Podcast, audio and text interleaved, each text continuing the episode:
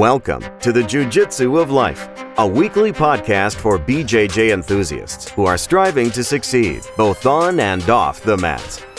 This podcast is brought to you by Rulebliss, makers of the world's finest custom Jiu Jitsu apparel.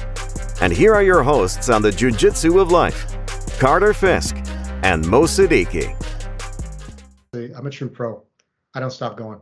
I don't stop at all. So no, just... I'll tell you. You know what? I'll tell you where you're the best at it. Like you're just on another level because I can't get through it. It's when we uh, interview Caleb every single time. Yeah. You know, I guess because he gets a bad connection. Yeah. Yeah. And it's like, man, is is my computer broken? And I guess Carter's and Caleb's is working fine. Yeah. Uh, but apparently you're just playing along so well, you can't yeah. understand anything. Yeah. Or you can like read lips really well. Well, you know what? Because you you always do give like comments yeah. that make you appear like you heard everything he said. And I'm like, I don't know how to intelligently comment on what he just said because I didn't hear anything he said. So I, I would just be talking nonsense. I, I I think I know like how this this because because you're right. I do I do think I have ability to as I'm talking to someone figure out what they just said, even if I only heard a little snippet of it. I think that this ability started when, um, so when, you know, I was a biology major in college. And after I finished, I worked in a lab for about a year and a half. And I worked for this Chinese woman who English was not her first language.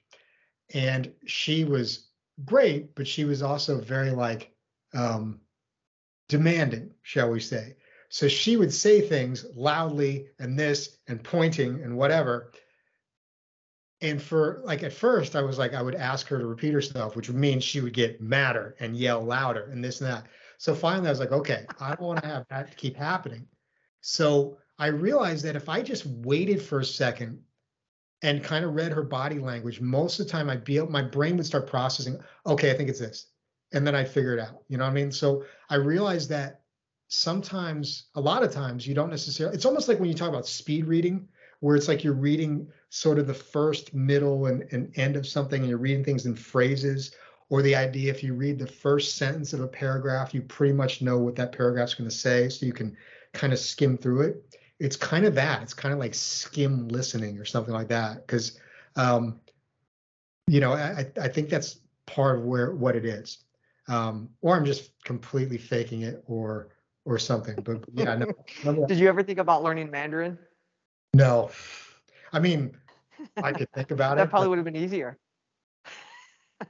I don't know about that. That's it. That's you know what, man? On the going back to the speed reading stuff, dude, I have tried doing that. Right? Like I'll read the first sentence and I'll read the middle and I'll read the end. I'm telling you, I do that and I get this idea of what they're talking about, and then I'm like, let me just go back and read the whole thing, and it's completely different from what I thought they were talking about.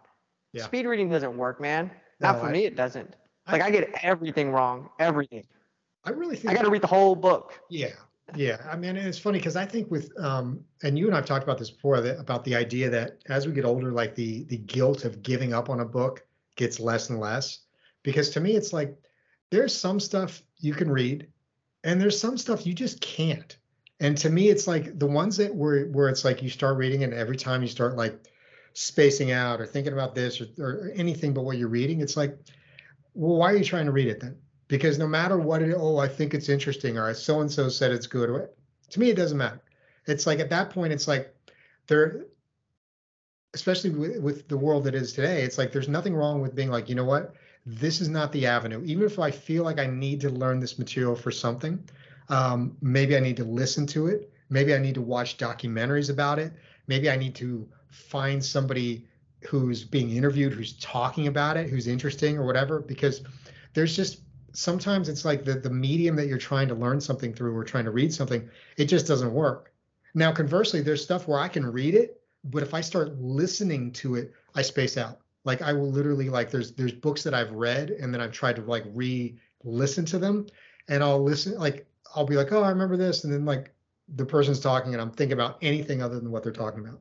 So sometimes it goes the other way. but it, to me, there's nothing wrong with giving up on a book.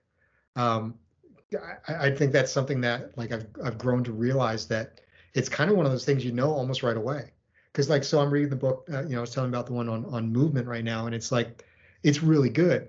Now I also started reading that Ray Dalio book about how uh, you know empires collapse and stuff like that. Not as I good. love it. You know, so I, I did it the other way though. On the Ray Dalio, he actually.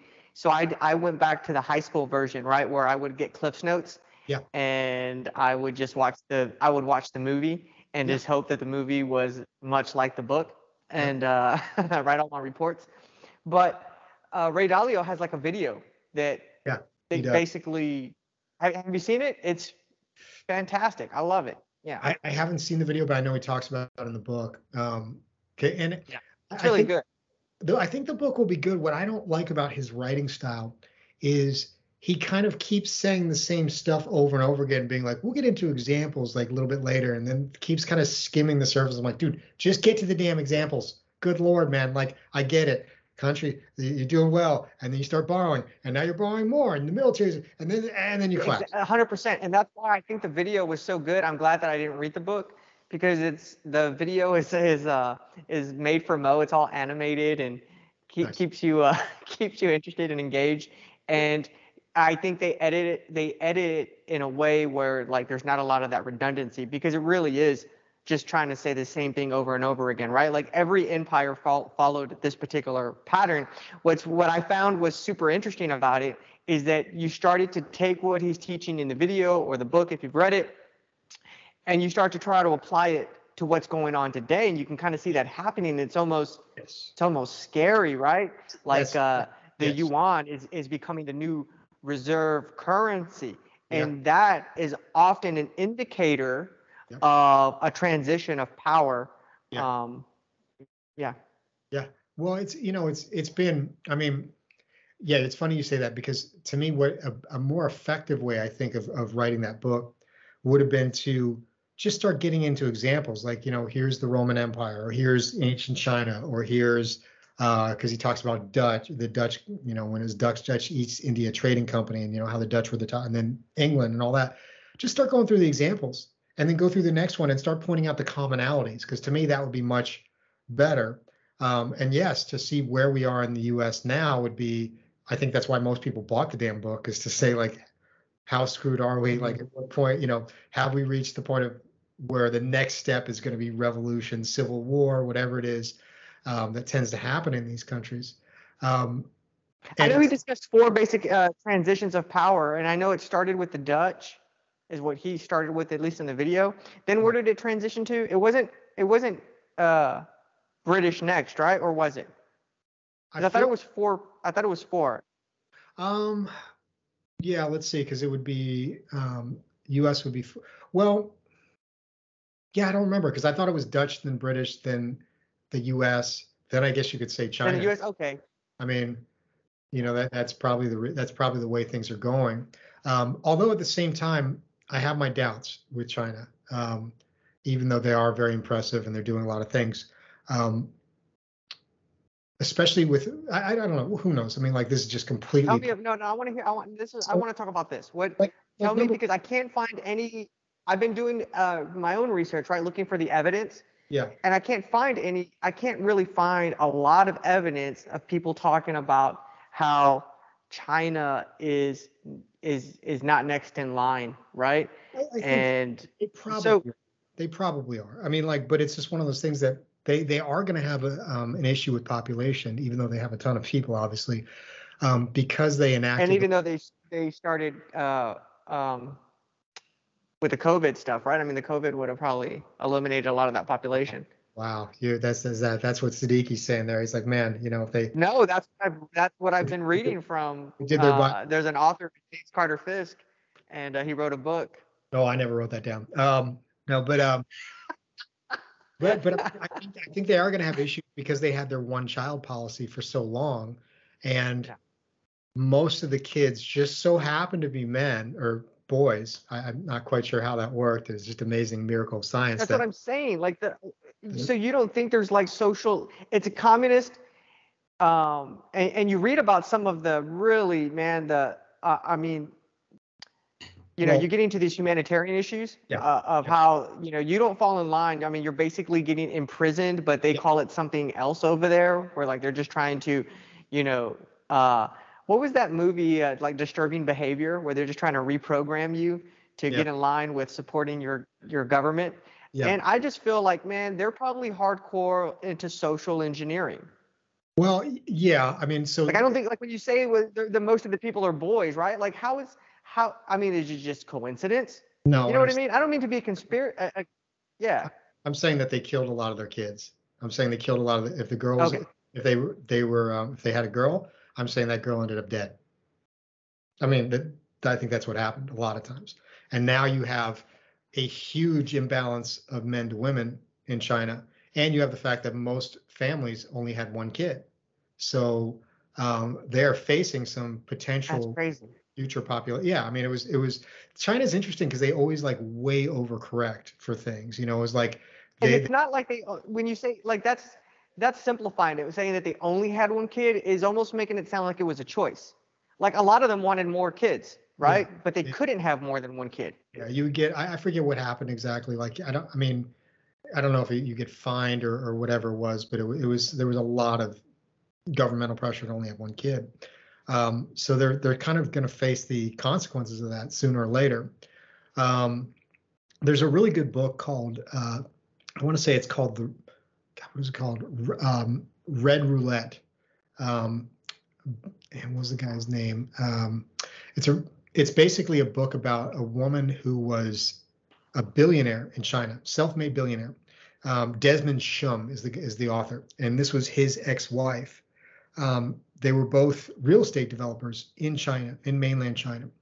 Um, she was very, very well connected uh, through just understanding the Chinese system and understanding who to know and all that.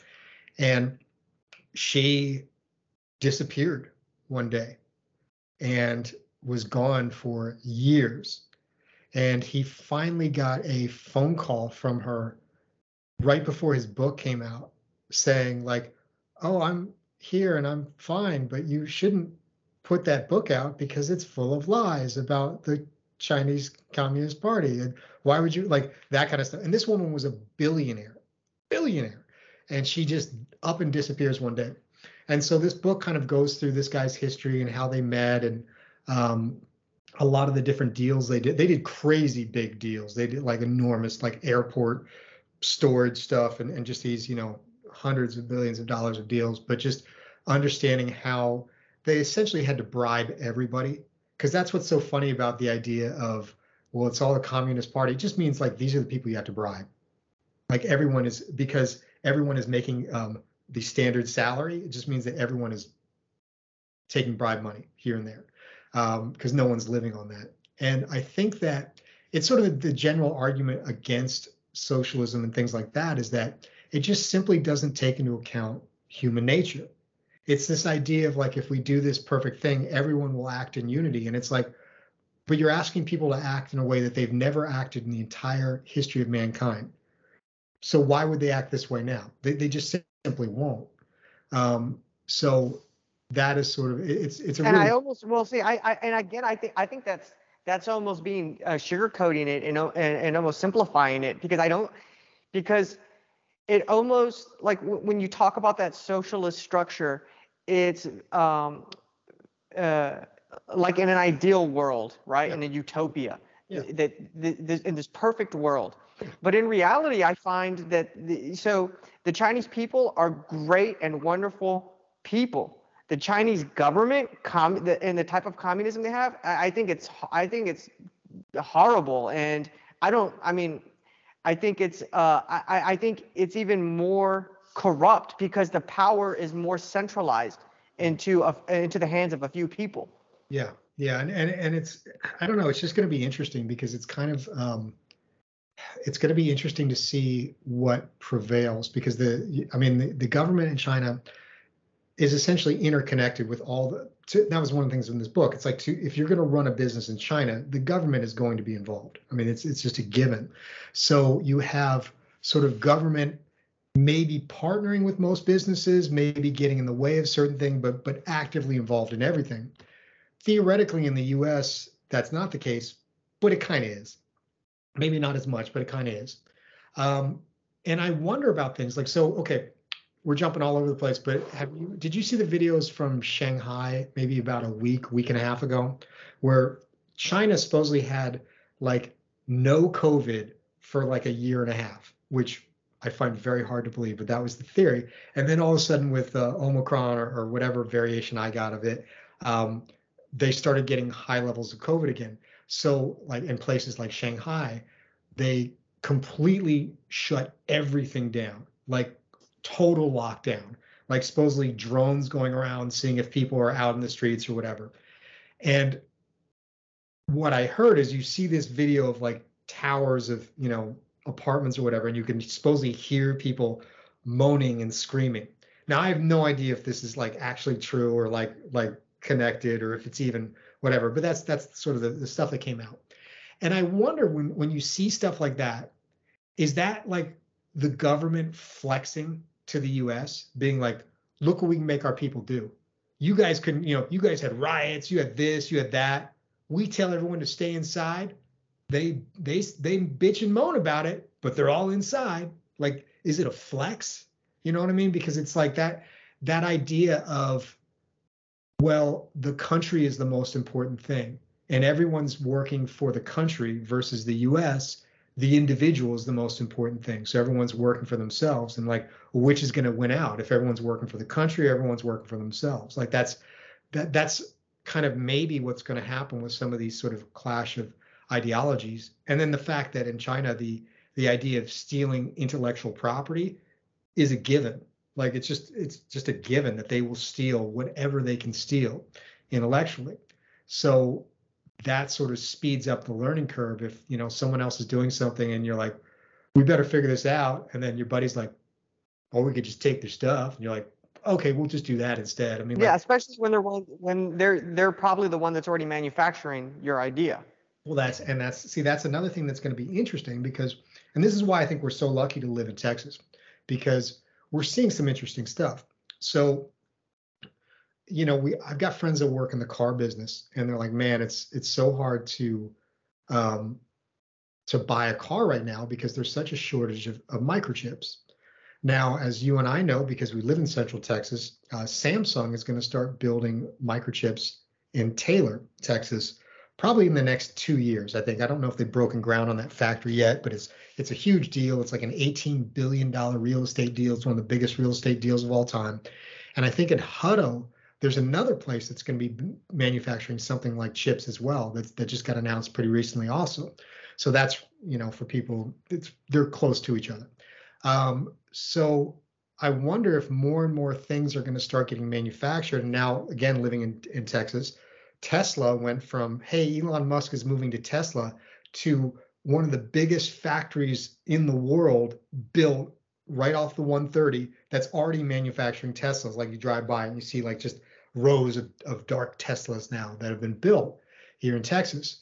So um, I, I wonder if is China going to stay the place where everything gets built, or is it going to start? Are you going to start seeing a shift of things getting actually manufactured in the US because that's another um, like you said you're right. I mean like if you have all your intellectual property but everything's being made in China it's like okay your intellectual property is, is part of the Chinese government now. That's just a given. Yeah uh, you're basically handing it over to them.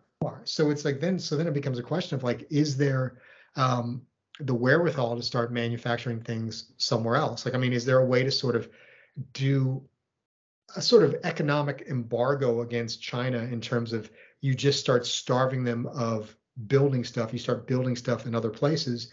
And then as their people get wealthier and wealthier, well, now they're going to want to buy stuff from other places and have things imported and things like that. So now China becomes a consumer. And if you can make it a consumer of your goods, it's like, well, maybe things even out a little bit.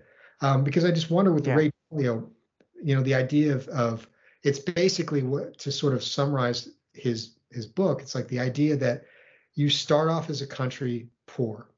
And then if you find a way to start making money, you're making money, but you're essentially living like you're poor. And people who have immigrant parents in the US like know this story well. Like the parents come to the US, usually they don't have a lot of money, and they scrimp and save and some of them become very successful but for the most part they kind of live like they're still poor because it's like the idea of like they were broke like the, the anybody grows up poor is always going to be terrified of becoming poor again. It's something that never leaves a person. Like they grow up poor it stays with them for life. So that's sort of what happens with maybe the first generation of a country that starts doing well is, is they're living well within their means. And then they start doing well and when you're doing well as a country you start getting good credit.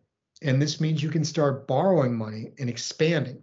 And this is the way you go from doing well to doing to doing really really well becoming very very wealthy if you if you borrow correctly. And this is the idea behind real estate and things like that where you know if you take on good debt this is the way you can really really expand your real estate empire much faster and really essentially make yourself much wealthier than if you just bought everything in cash the whole time. So now you have this. But the problem is and, and as again as people know this if let's take it back to the immigrant family the second generation not usually is especially if the, if the family's been very successful the kids of those very successful people mm, do they have that same work ethic? Sometimes they do. Maybe those kids do but do their kids have that same work ethic? It, starts to fade because that hunger it's just like being the the young fighter. We got young mo siddiqui here looking at his olympic dreams. He's like i've got 100 count cotton threads. I don't have silk sheets. I've got rough cotton. I'm getting out there. but now we have Mo Siddiqui, multiple time entrepreneur, running multiple businesses. the city of Kyle soon going to be named the city of Mo. And uh, Mo looks at himself and says, "Run? Huh, I'll just pay somebody to run for me." So I mean, it, you, you lose that hunger. So that's what happens to a country in a bigger scale. Is the idea that now you're borrowing, now you're living rich, but now people expect to be living rich. So now more people are living on more credit. And this is what we see a lot. I mean, we know a lot of people, we see a lot of people where they're they're almost living paycheck to paycheck, but they have so much credit and so much debt and things like that that they look like they have a lot of money because they have like a nice big house, they have a nice car, and they have nice clothes, but they're constantly in afloat. Debt. They're they're constantly doing the float, man. They're constantly and and that's sort of what happens with the country then. And the problem is, is that sooner or later, that starts to crumble because that money, like you, you print more money, you start getting more inflation, which is something that we just did. And you still have a strong military, you still have a good reputation, but it's kind of on what you did versus what you're doing.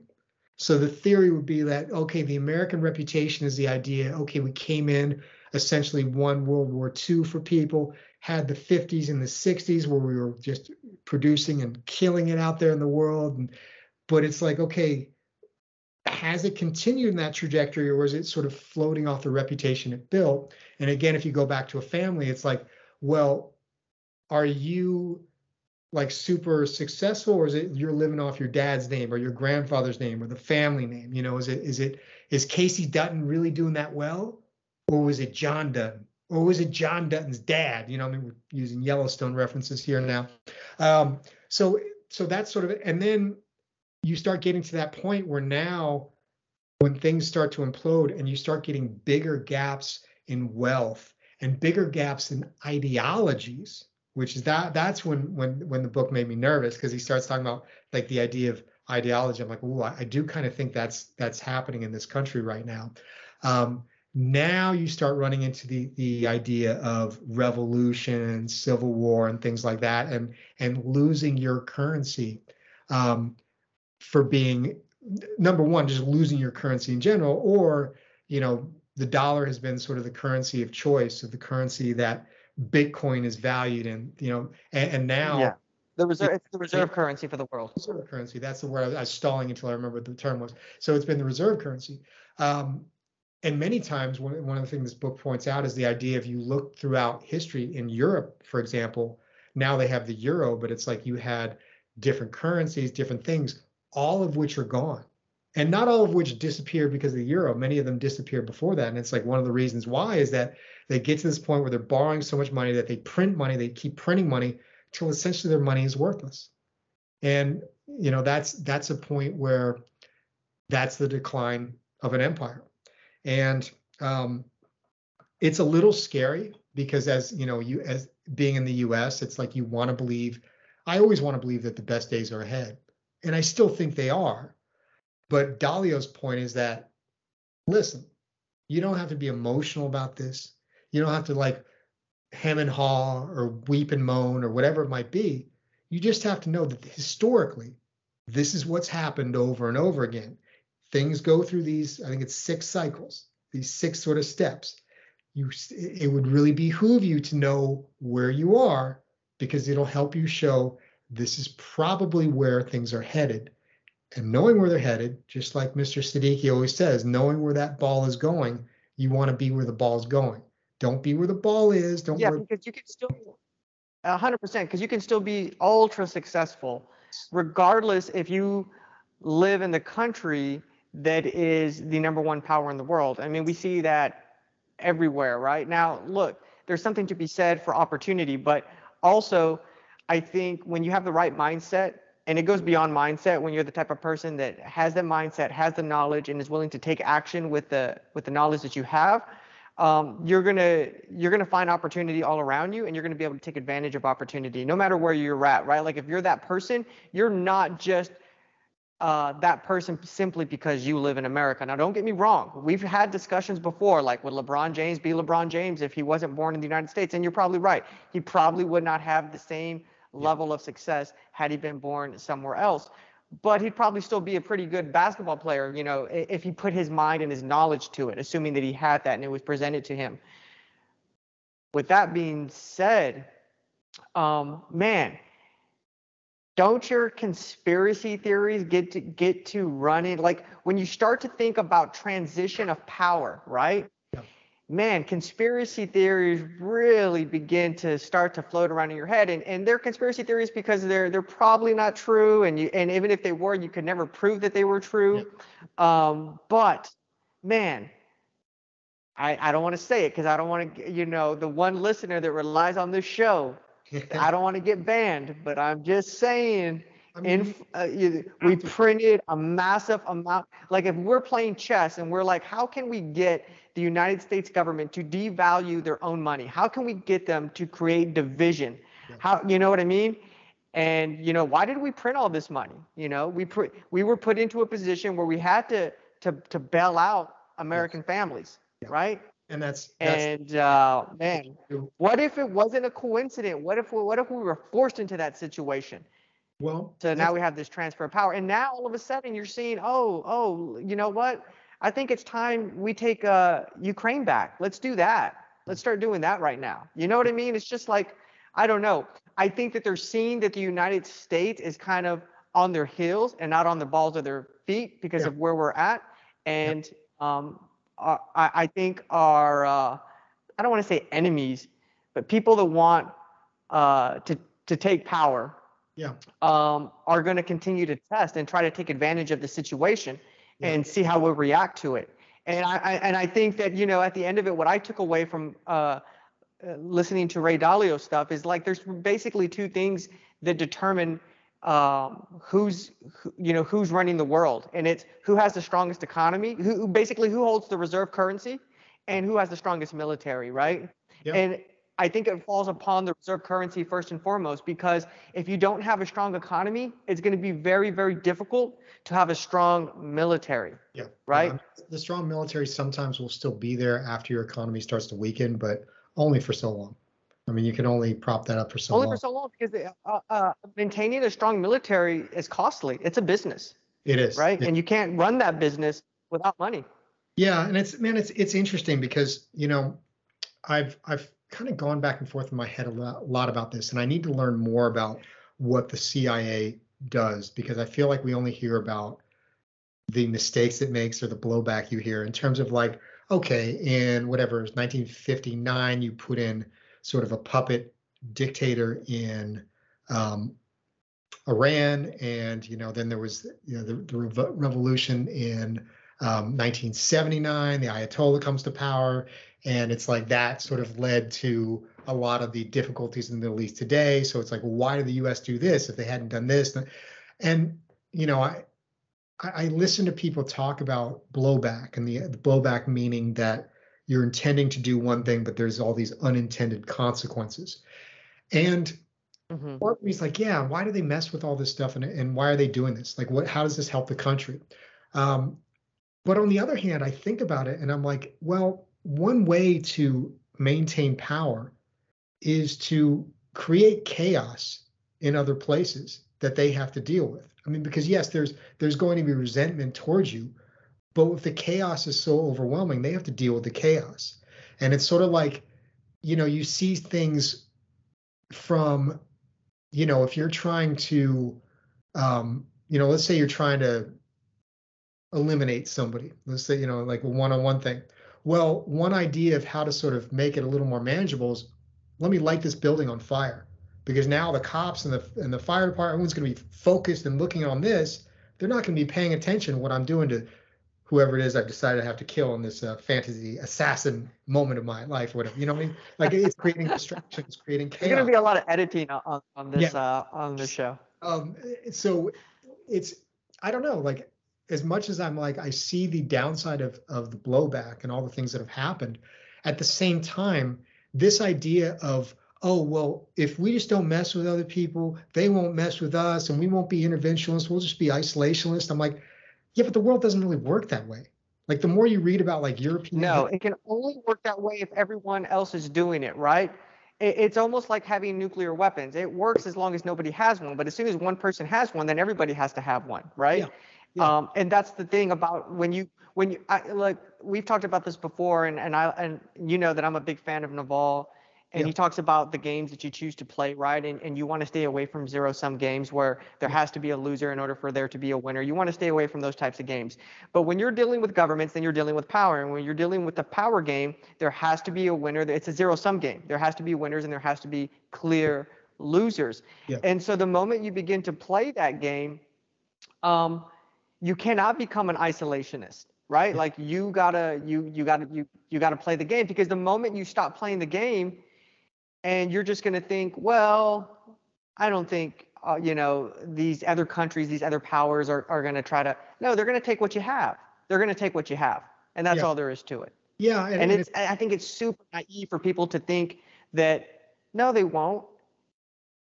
Yeah, I, it's it's it's interesting because I've been listening to um there was another book I read where a guy he was actually a guest on Jocko's podcast and he was talking a lot about like different things that um, CIA's done and these different things and like how it's caused all this harm and chaos and stuff like that. And and I certainly can see how you look at it from being like, man, this is just kind of messed up and this is kind of embarrassing of our country to have done this. Um, and this is a lot of people were hurt and killed because of this. But at the same time, it's like, but if it wasn't done, um, I, I don't know. Like, I guess I'd sort of look at it from like a like a like a street fighting point of view or a gang territory point of view or something like that, where it's, like it's the lesser of it's yeah. Because it's like it's the know, lesser of two evils. Yeah. Really, when you're talking about the power game, there's no good answers, and it's like okay. So here's the thing.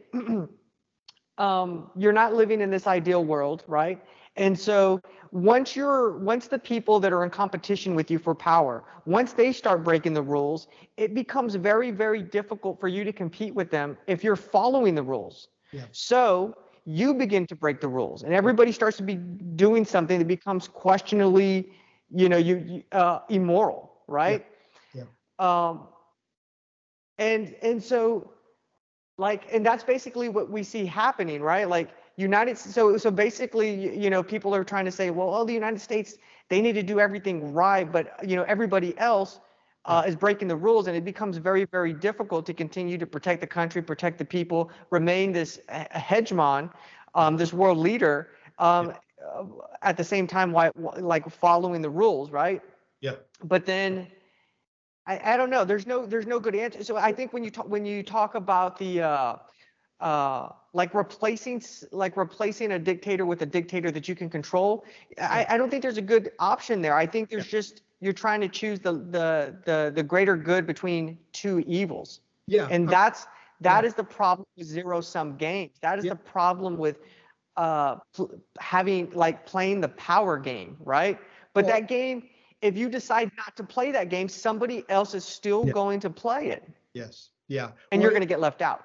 Yeah, and I mean, I think that we can look back to recent history where, so okay, so in um, I think it was again, I remember it was sometime in the fifties they they put in that puppet dictator. Seventy nine, there was the overtaking, the fall, you know, the Shah came down, and you had the Ayatollah come in in Iran.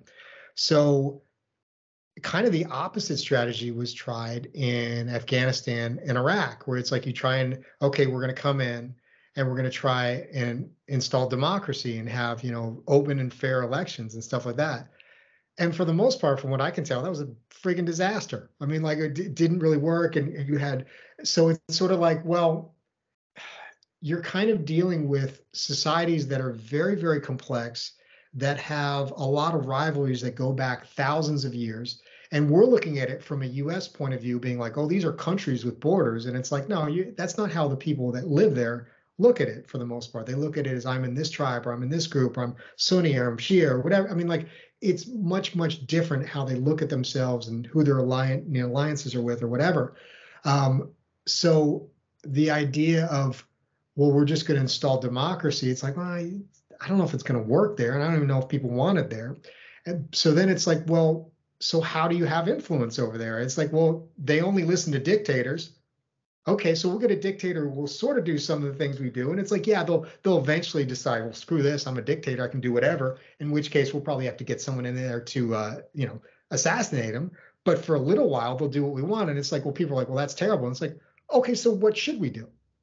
Nothing. I mean, like it, it turn it's it's complicated. It's like like when you know the work the U.S. government working with a lot of the cartels in Mexico right now, where they're you know the work with this cartel and and all that and people are like well that's terrible. And it's like well okay but you're going to as, as long as drugs and human trafficking and anything else that cartels do are illegal and there's money to be made doing them they're going to do them. So then it's like you can try and destroy them but that becomes very complicated because there's a huge intermix with people and and you know the police departments are very very suspect in places like Mexico in terms of corruption and who's working for whom and all that. The people that are taking money from the cartels it, it kind of comes down to the old silver lead question for the most part back in the Escobar days that still continues now. It's like you either take their money or they kill you. So can you blame someone for taking money versus no just kill my whole family? Like of course. So if you're going to work with but but who else is going to make the change other than the cartels? You know what i mean? So it becomes it's complicated. Like these things are complicated issues.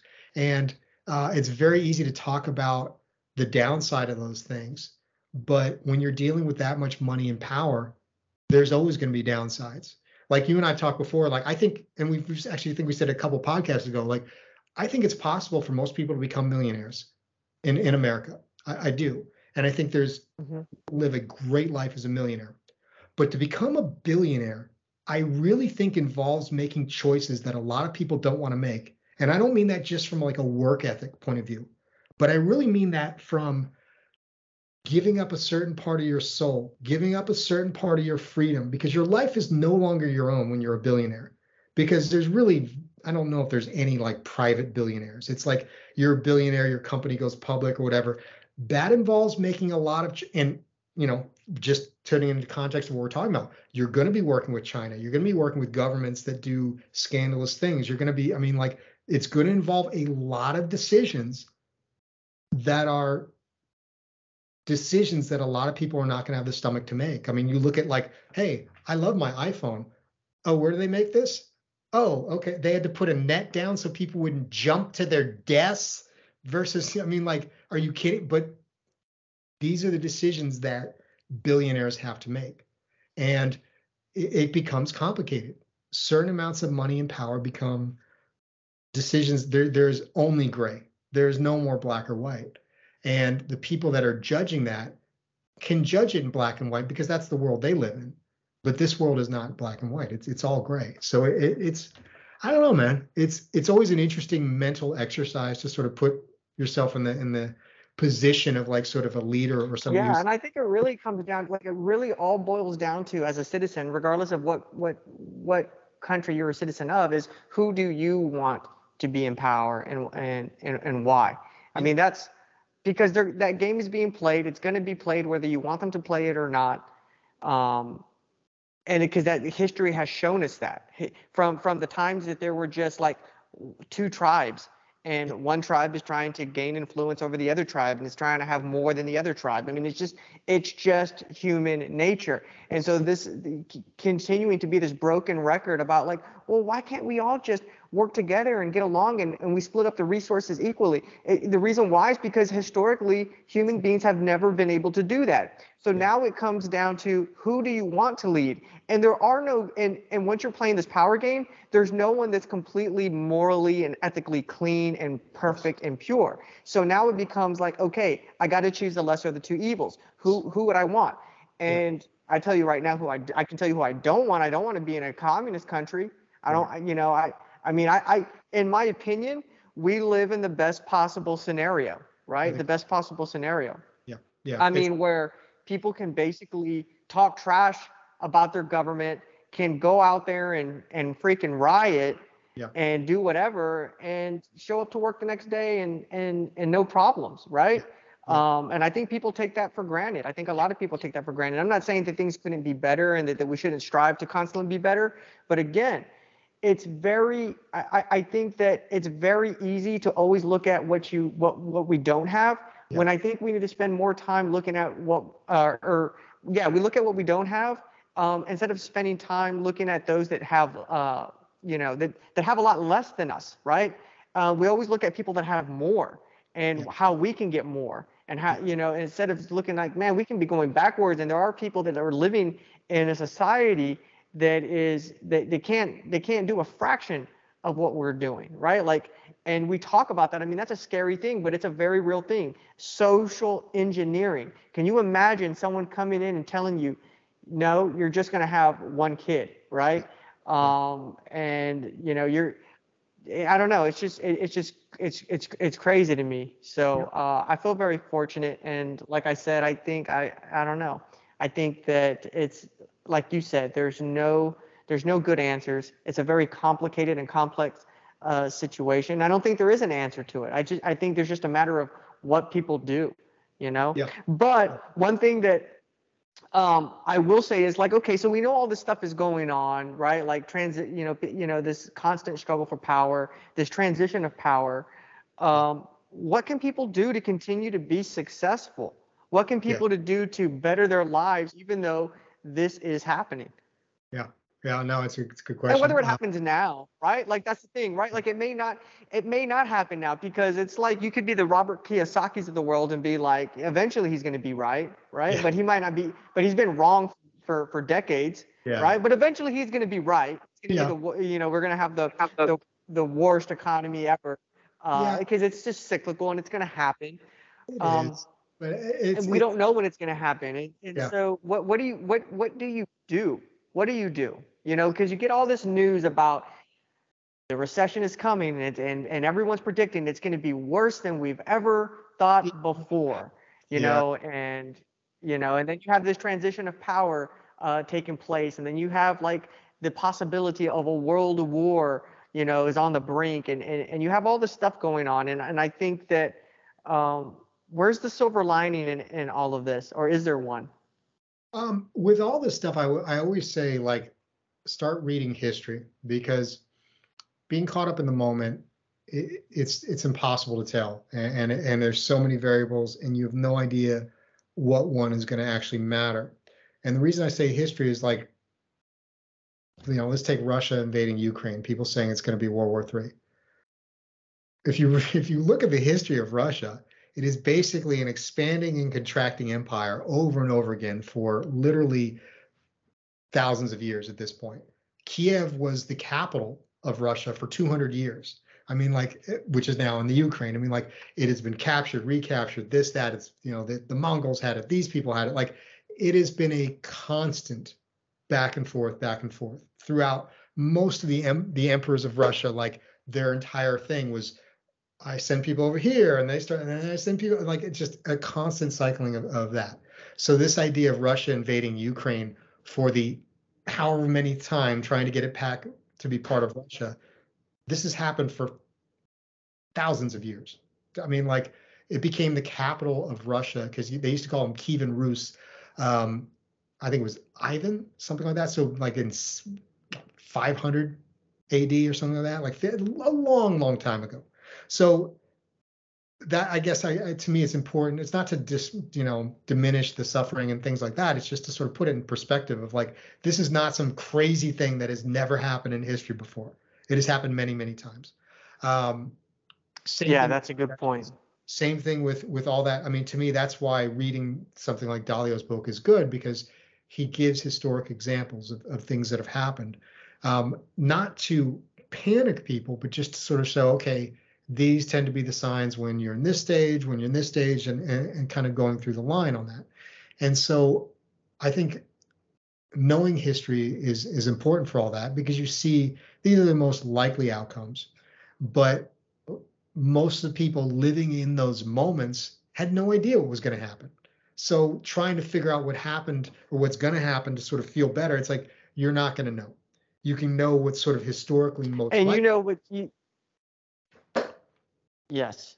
You know and what I, mean? what I would say is what I tell myself this is something that it's it's just the advice that we've we've given to ourselves over and over and over again and i think it's one of the only pieces of advice that holds true is one you don't know what you don't know right like you just don't know what's going to happen exactly what you said but number two and the most important part of it all you're trying to figure out answers to something you don't have control over anyway so why even try to figure out the answer to like what's going to happen? It doesn't matter. You you don't have any control. So what do you do? Control continue to control what you can control. Yes, and then that's why I think like from a you know business investing point of view or whatever, it really doesn't change that much. Um, you know, if there is a recession, um, you know, first of all, people forget. I mean, we we're sort of leaving a pandemic now um, which had the greatest drop in employment in the history of since they started doing employment figures. I mean, like way worse than the Great Depression or anything like that. And we got through that pretty pretty well, like in terms of people, you know, how people are doing and stuff like that. I'm sure another recession is coming, but I also think that because a lot of people did not see the recession coming in 2008 people want to sort of over predict it because no one wants to go be on record having not predicted recession coming because a lot of people didn't predict it back in you know 2007 so now like well i'm not going to get caught with my pants down again. And it's like okay fine. Like right. you're right. There's going to be a recession at some point because that's always what happens in an economy. But i would just say that that really presents other opportunities. And i mean i always take i always take things back to real estate because that's what i know best and right now, still, when it comes to selling things, you can sell things at close to top dollar, um, which means that when you buy things, you're going to buy things at sort of an expensive price. If prices fall and you get in a recession and stuff like that, okay, you're not going to be able to sell as much, but you're going to be able to buy it for significantly cheaper. I mean, that's that's just what's going to happen. It's like you're up here and here, and now things are going to be down here and here. As long as you still can have that same sort of difference between what you can buy it for and what you can sell it for, you still are going to make the same amount of money. It's just going to shift. And there may be opportunities and things like seller financing because it becomes harder for a bank to loan money. So now you have people who have money who might want to, you know, buy things on payments. People who want to sell stuff, they may have a harder time selling, so they may want to sell on payments. So there becomes opportunities that weren't as present over the last maybe five or six years are going to become present again.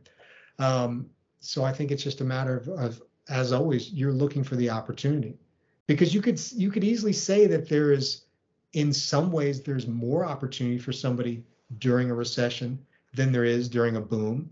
I mean, you know, again, from a real estate point of view, and I'll just take Austin.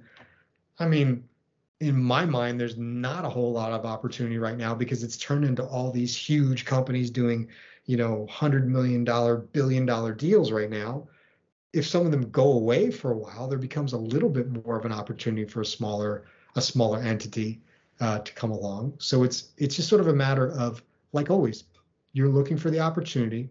You're making sure that your own battleship is, you know, well maintained, running well, staffed with the right people, it's all the same stuff.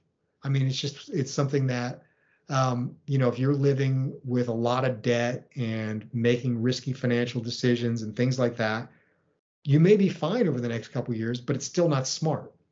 If you're making good financial decisions, have good, uh, you know, low debt, high assets, making good money, saving your money correctly, and then you have a recession, you're going to have a lot of opportunity. I mean, like if there's no recession, you're still going to be fine. It's like, you know, it's sort of like saying like, well, when should you, you know, watch your diet and when should you stay, you know, get in shape or whatever. It's like always.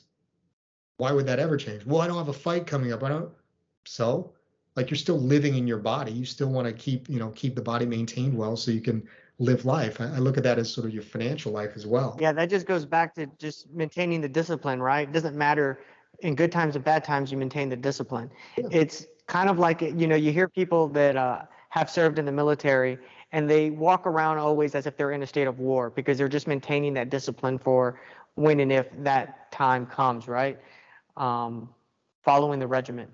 Yeah, yeah, I think that's it. So I think that's what, you know, I would say the two things are to get familiar with history as much as possible because that'll kind of give you an indicator of of likely outcomes to what's happening, and then keep your financial ship in order. I mean that that's an always that's an always thing, but you know understanding that. Yeah, you know, to me this sounds.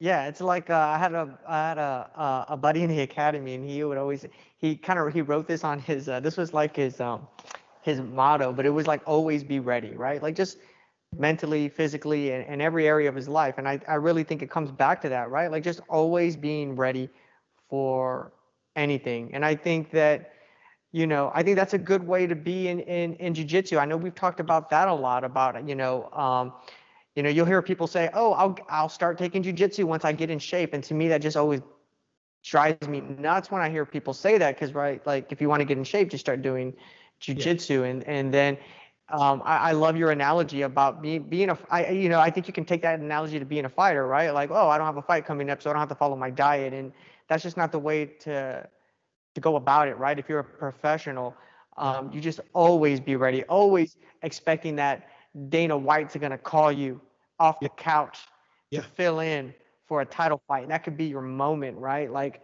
and so you have a lot of people that talk the talk the talk, but they don't really walk the walk because if they're walking the walk, then they're always ready yeah. for that phone call to come in so they can get on, you know, UFC or pay per view or flow grappling or whatever. You know, yeah. I was talking to uh, uh, um, um, one of the people that that uh, does a lot of the uh, organizes that you know you you we've met her over at the last EBI here and not the last EBI but couple EBIs back. It was Megan uh, Parduccio and and yeah. she kind of uh, really helped organize that whole EBI event. Yeah.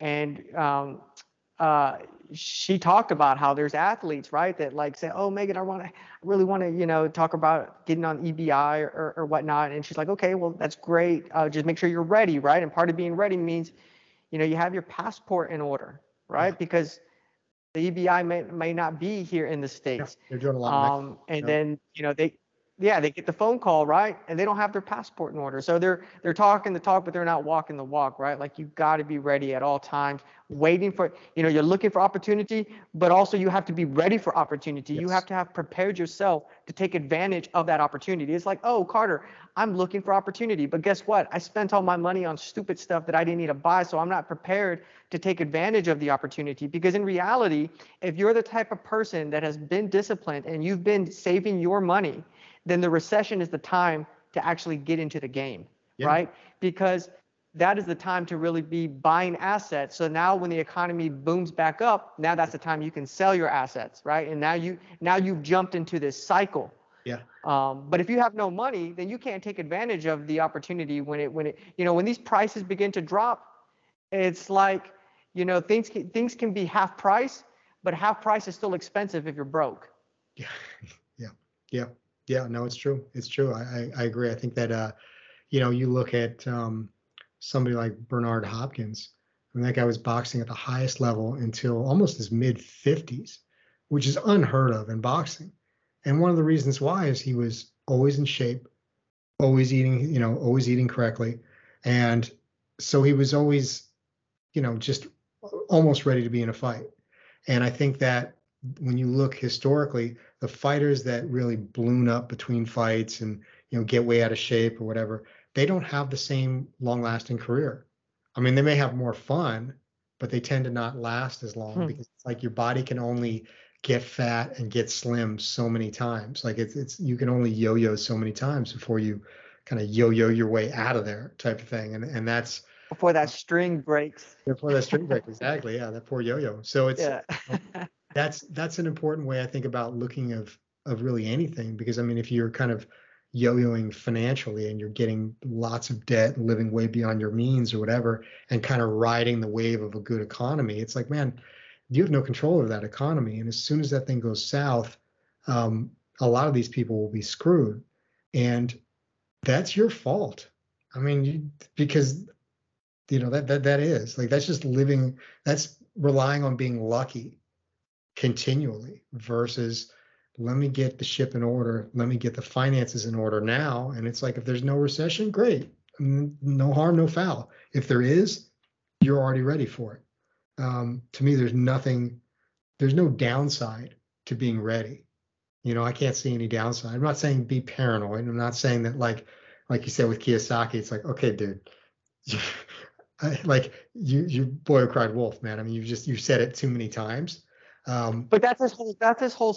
That's his whole. That is his business, though. yeah That his business is to get people in that mindset, so that way they can, so he can offer the solution, right? So like you tune in, so he Yeah. can tell you, you know, how to avoid that problem that that that uh, may or, or or may not come. Eventually, it will come, but you know that's the thing. I always hate that people that make predictions. I mean, if they keep if they keep saying it over and over again for a hundred years, eventually, I they're going to be right.